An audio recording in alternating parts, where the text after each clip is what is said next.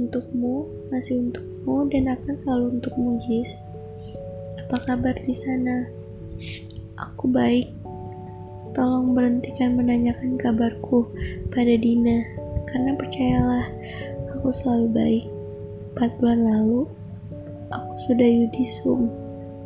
Kini sudah ada dua kata baru di depan namaku.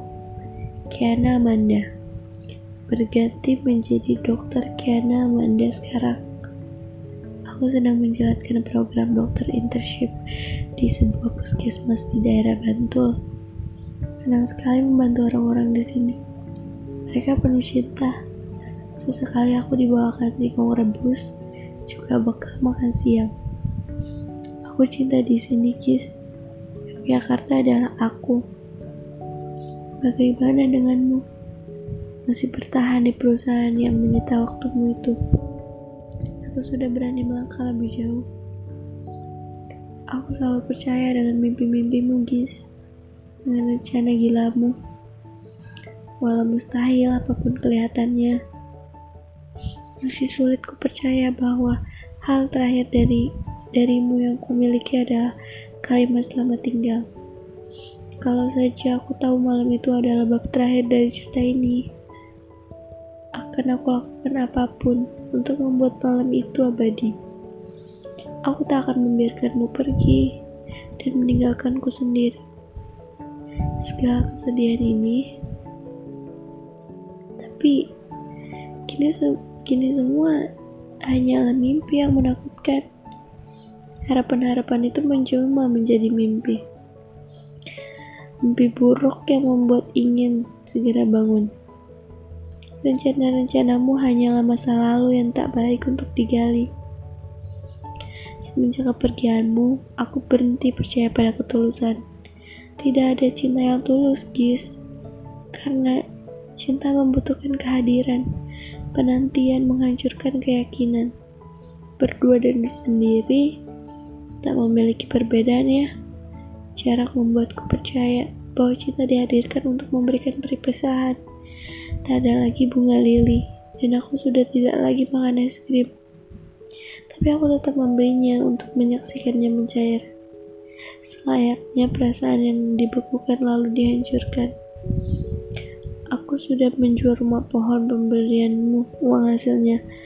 Uang hasil penjualannya aku berikan Pak Amir yang, yang sempat menolak.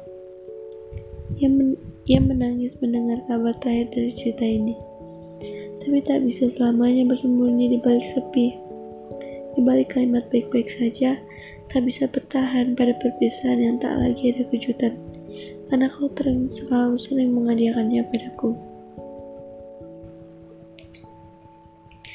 Kini aku melanjutkan hidupku dengan ribuan harapan yang sudah pergi bersamamu. Kau selalu bilang, An, tidak perlu takut pada perpisahan, karena pernah tahu hari esok, jadi biarkan saja waktu yang menjawab. Kau adalah Gis. Kau salah, Gis. Bila harus menunggu waktu menjawab, maka kita ini adalah manusia bernyawa, namun tak hidup. Kalau tak mau menunggu kita. Dan bila kau menyayangiku, terus mengapa masih memintaku menunggu? Pada akhirnya, kita tiba pada sebuah tujuan yang ternyata berupa pilihan.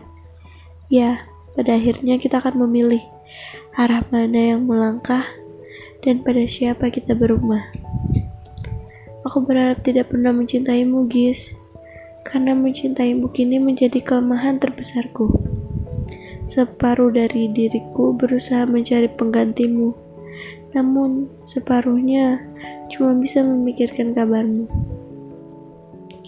Jangan pernah kembali padaku walau aku memintanya. Jangan mencintaiku walau aku tahu perasaan kita akan selamanya sama Gis. Gis, kita adalah suku kata yang tak lagi berbahasa. Kita adalah kalimat indah yang dipaksa menyerah. Atau mungkin kita akan ada kata lagi. Aku tak bisa menanti dan kau tak bisa di sini dan selamanya akan terus begitu. Bila cerita ini dijadikan sebuah buku, Membacanya sudah pasti kecewa marah denganku. Karena aku memilih menyerah dan membuatmu kehilanganku.